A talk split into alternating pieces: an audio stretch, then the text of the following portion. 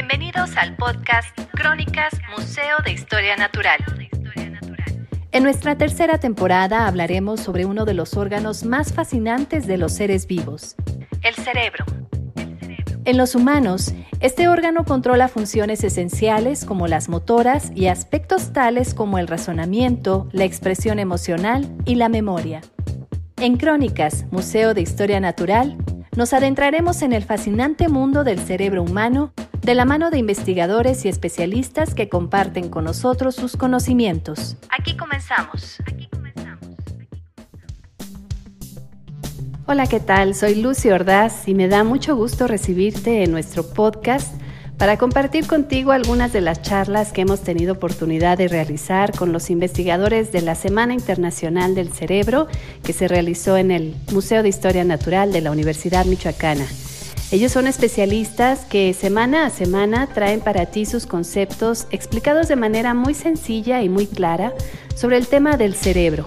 Conceptos que te pueden ser muy útiles a ti o tal vez a alguien que conozcas. Así es que te presentamos ahora al doctor Jesús Hernández Pérez. Él es biólogo egresado de la Universidad Michoacana de San Nicolás de Hidalgo y tiene una maestría y doctorado en ciencias biomédicas obtenido en el Instituto de Neurobiología de la UNAM. Realizó una estancia postdoctoral en el Departamento de Ciencias Psicológicas y del Cerebro de la Universidad de Indiana en Estados Unidos y en esta charla él nos platica acerca de cómo se almacenan los recuerdos en nuestro cerebro. Aquí comenzamos.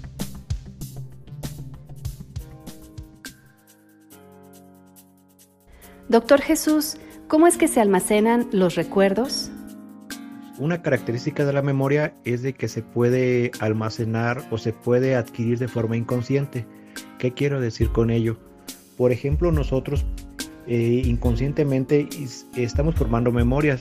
Eh, en ese sentido, si nosotros podemos, nos ponemos a pensar qué es lo que hicimos ayer, nosotros podemos estar haciendo actividades y sin ser consciente de ello, nosotros podemos recordar qué es lo que hicimos. Es una característica de, nuestra naturaleza, o en este caso de la forma que funciona el cerebro. El cerebro va recolectando eh, las experiencias acerca de los eventos que han ocurrido a lo largo del tiempo, desde el qué ocurrió ayer, qué ocurrió la semana pasada, qué ocurrió hace dos años, hace tres años. Sin embargo, eso, hay una característica muy peculiar. Las memorias más eh, antiguas son las más difíciles de recordar, mientras que las más recientes temporalmente, por ejemplo, qué es lo que hicimos hace una hora, dos horas, tres horas, es más fácil de que lo podemos recordar. Sin embargo, memorias muy, eh, muy antiguas, como por ejemplo qué pasó exactamente hace un año, es muy difícil de que podamos recordarlo. Sin embargo, hay un proceso en el cual nuestro sistema cerebral está capacitado para poder recordar eventos importantes. Estos eventos importantes están etiquetados por un contenido o por una marca emocional. Es por eso que normalmente las memorias que tienen un contenido emocional son más fáciles de ser guardadas. Eh, con esto me refiero a que podemos recordar, por ejemplo, el cumpleaños del año pasado de, un familiar, podemos recordar eh, el periodo de cuando de graduación de algún familiar o de uno mismo, eventos significativos. Entonces, este contenido emocional es como una etiqueta que permite fortalecer memorias específicas y esto tiene gran relevancia para nuestra adaptación, ya que eso nos ayuda a no saturar nuestro cerebro, eh, guardando toda la información que nosotros estamos percibiendo a lo largo de nuestra vida, ya que solamente nos permite eh, guardar los eventos significativos, los eventos que tienen relevancia para, en este caso, para nuestra sobrevivencia o para poder eh, conducirnos adecuadamente en el medio en el que estamos. Entonces, nuestras memorias son almacenadas, se puede decir de forma inconsciente, aunque nosotros deliberadamente también podemos eh, fortalecer una memoria. Si nosotros ponemos atención, es fácil de que a una, a una experiencia en particular puede ser más fácil de, de que la recordemos después. estos trazos de memoria que son guardados en el cerebro, eh, hay unas regiones del cerebro implicadas en todos esos procesos, en los procesos de codificación de las memorias, en los procesos en los cuales se va almacenando las memorias y, en el proceso de, de recuerdo de ellas. Entonces, el almacén de las memorias eh, normalmente depende de estos tres procesos, que es adquisición, consolidación y recuperación. En el proceso de consolidación se echan a andar una serie de eventos moleculares que hacen que las conexiones cerebrales se fortalezcan y permite que un episodio o una memoria pueda ser eh, almacenada más eficientemente. ¿Existe una parte especial del cerebro donde se almacenan los recuerdos? Esta es una pregunta muy interesante ya que ha sido desde hace, eh, en todo el siglo XX ha sido, eh, y, y, XXI, ha sido motivo de controversia de conocer si existe una parte, una parte del cerebro que se encarga de guardar todas nuestras experiencias. Si nos remontamos a las etapas tempranas de la investigación de la ciencia moderna, me refiero a, pues, en 1920, 1930, 1900 incluso ya se hablaba de el cerebro y cómo se podían formar las memorias. Eh, el primer indicio de cómo se forman las memorias eh, o la primera idea eh, que fue aceptada en 1905, en 1910, fue acerca de la idea de que las memorias se forman por fortalecimiento de conexiones sinápticas. Las neuronas, que son los, los pilares o en este caso los, los, eh, los elementos con los cuales está constituido nuestro cerebro y cómo se comunican las neuronas, es lo que determina todo lo que nosotros hacemos, pensamos, sentimos, percibimos están compuestas por, por tres regiones principales, que es una es este, que es su cuerpo, eh, dendritas y axones. Entonces las neuronas se comunican entre sí por pulsos eléctricos que envían a través de sus axones y estos pulsos eléctricos son recibidos por las dendritas de otras neuronas. Entonces, eh, Ramón y Cajal fue un neurocientífico español que en, el periodo de 1905 propuso la teoría acerca de que la neurona es la unidad de procesamiento eh, básica del cerebro y que el fortalecimiento de las conexiones sinápticas, en este caso la conexión entre una neurona y otra, es lo que podría estar determinando el almacén de las memorias. Eh, posteriormente se trató de eh, contestar la pregunta si existían zonas del cerebro que se encargaban de guardar las memorias. paradójicamente eh, se hicieron intentos lesionando muchas regiones del cerebro y no veían que la memoria sea en animales de experimentación por supuesto y no se encontró que se produjera pérdida total de la memoria por lo cual investigadores inicialmente concluyeron que no había este, una región específica que se encargara de almacenar, almacenar los recuerdos en general. Posteriormente, en la, en la década de los 60, eh, mediante una eh, procedimiento experimental, un sujeto con epilepsia se le fue removido una parte del cerebro que se llama hipocampo, ya que tenía epilepsia intratable que se, en la cual el foco epiléptico se encontraba precisamente en el hipocampo y áreas cercanas al hipocampo que se les denomina regiones parahipocampales.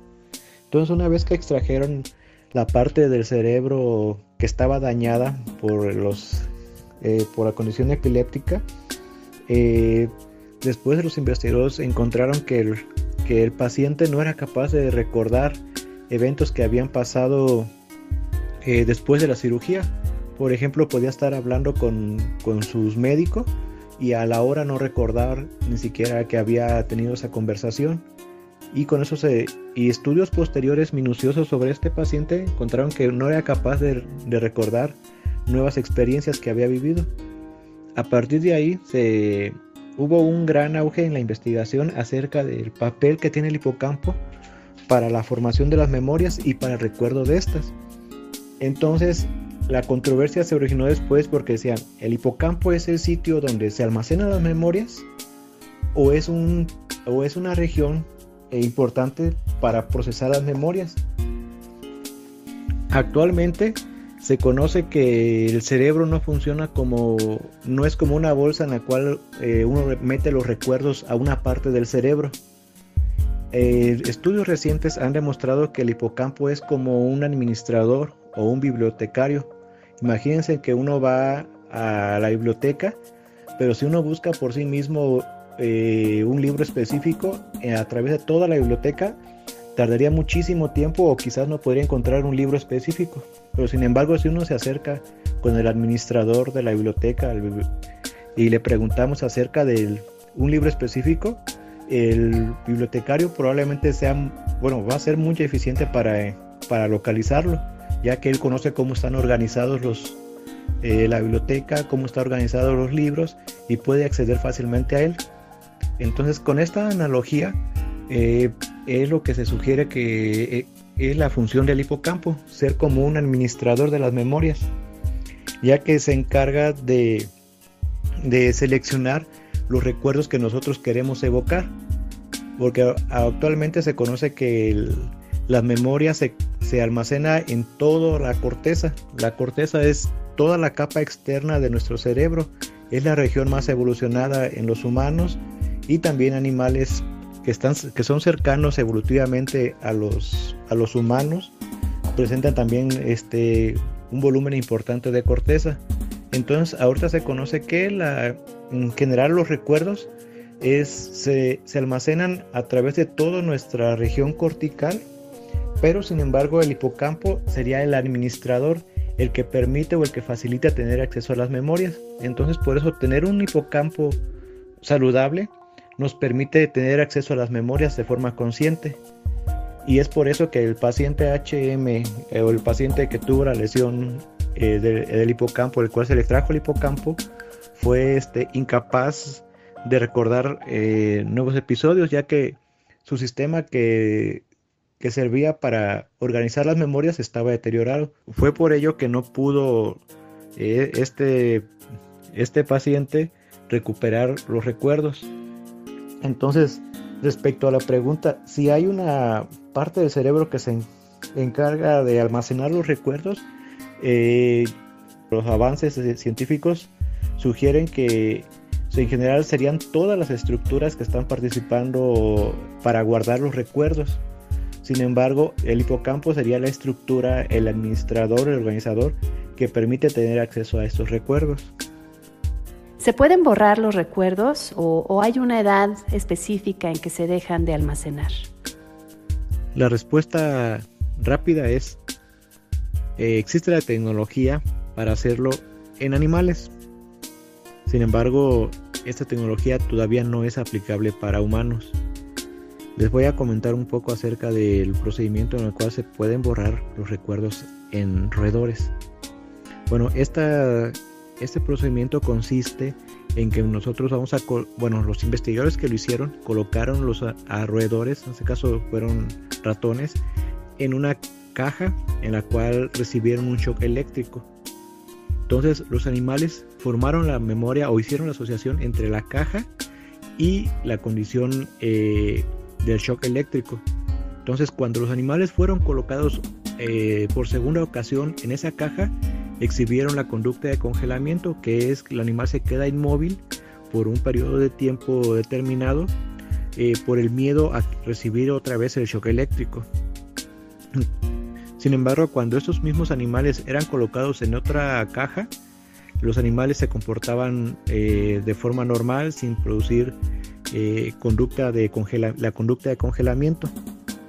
Entonces, lo que hicieron los investigadores fue etiquetar las neuronas que se, mantuvieron activas durante la experiencia del miedo, durante la formación de la memoria aversiva.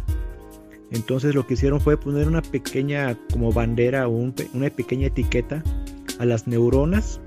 Me refiero a etiqueta es una molécula a las neuronas que se activaban durante la formación de la memoria. En este caso, las, las, neuronas que estuvieron activas cuando los animales estaban recibiendo el shock eléctrico en una caja específica.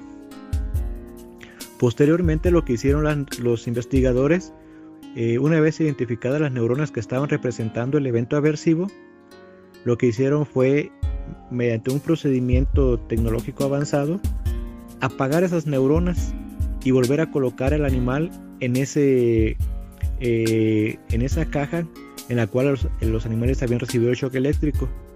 Y ellos demostraron que estos animales se comportaban de forma normal, como si no hubieran recibido el shock eléctrico en esa caja, por lo cual esa memoria aversiva fue capaz de borrarse. Entonces, este procedimiento de borrar memorias eh, se puede hacer en, en, en animales. Sin embargo, también existen eh, otros mecanismos en los cuales podemos borrar eh, aspectos aversivos de las memorias. Esto tiene relevancia porque hay personas que sufren el síndrome de estrés postraumático que se refiere a que después de una experiencia desagradable, estresante, los, sujetos suelen recordar eh, episodios y producir eh, eh, altos niveles de estrés, ansiedad, al recordar eventos traumáticos. Recientemente se encontró que estas memorias pueden ser maleables o modificables para reducir el nivel de estrés o incluso para tratar de eliminarlo. Y esto es gracias a un, a un fenómeno que se le llamó reconsolidación. ¿A qué me refiero con ello? Inicialmente la hipótesis de la memoria sugiere que existen tres, eventos o, tres secuencias de eventos que conducen al almacén de las memorias. Es la adquisición, que es el momento que se están formando. Una vez que se forman las memorias, hay un proceso en el cual esas memorias se tienen que estabilizar o se tienen que consolidar. Entonces, este periodo de consolidación o de estabilización es, este, es un periodo temporal en el cual se supone que se están fortaleciendo las conexiones sinápticas acerca de la memoria que fue creada. Entonces, este, este proceso depende de un tiempo, en este caso depende de, se ha sugerido que de aproximadamente 8 horas es el proceso de consolidación de las experiencias. Y posteriormente existe un periodo de recuperación. Una vez que la memoria fue consolidada, es difícil de que sea este, eh, borrada o que sea afectada. Entonces, es la teoría general de la memoria sugiere que son, existen tres etapas para, para las memorias.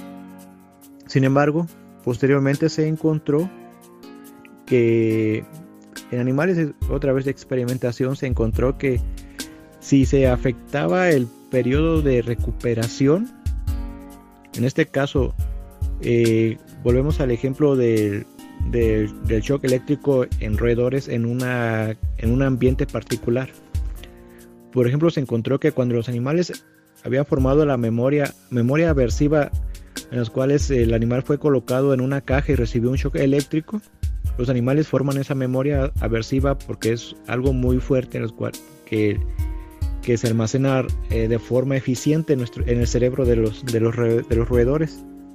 Entonces lo que se encontró fue de que si se ponía otra vez al animal en ese ambiente y generaba la conducta de congelamiento y posteriormente se le aplicaba una droga que generaba amnesia, no importaba que la memoria ya fuera consolidada, eh, eh, el animal eh, perdía la capacidad de recordar esa información y este fenómeno se le llamó reconsolidación.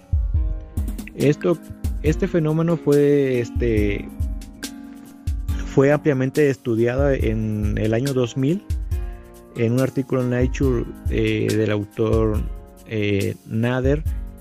Eh, demostró este fenómeno de, reconsolidación y fue muy utilizado después para tratar de tratar pacientes de, con síndrome de estrés postraumático. Y el mecanismo que lo hicieron es mediante, en lugar de usar drogas, hicieron eh, estrategias conductuales en las cuales eh, se inducía al paciente a recordar los eventos adversos que generaban el estrés postraumático, que, generaron el estrés postraumático, pero se, se asoció con eh, eventos placenteros.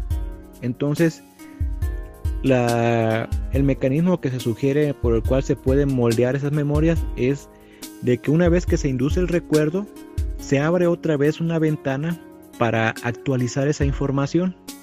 Entonces, eh, una vez que las personas recordaban los eventos adversos, se le se asociaban con eventos gratificantes para poco a poco ir eh, borrando esos, esos eventos traumáticos.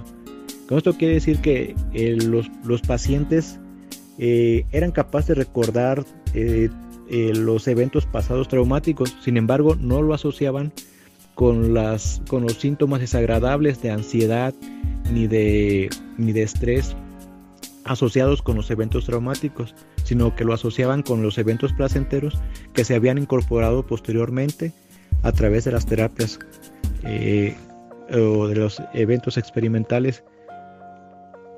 Entonces, en humanos, yo mi respuesta sería no se pueden borrar, pero se pueden modificar los recuerdos para que en condiciones eh, que, esos, eh, esos recuerdos puedan ser traumáticos, puedan ser eh, más llevaderos y puedan las personas que sufren estas condiciones puedan tener una mejor calidad de vida. Sin embargo, en animales de experimentación, como lo mencioné anteriormente, sí es posible ahorita borrar recuerdos. y esta investigación se está está, digamos, en auge porque precisamente ayudaría a, personas que, por ejemplo, veteranos que han estado de guerra también que, sufren de estos eh, de estas condiciones de síndrome de estrés postraumático o personas que han sufrido violencia que tienen esas, esas condiciones podría ayudar a mejorar su calidad de vida esta investigación ya que por una parte en lugar de tratar de borrar ese recuerdo como tal desagradable se asocia con situaciones eh, más placenteras para ayudar a sobrellevarlos eh, y, no, y no tener esas conductas de estrés y de ansiedad que los incapacita. Bueno, eso sería respecto a si se pueden borrar los recuerdos. Sería toda la, la información actual que existe en el ámbito de investigación.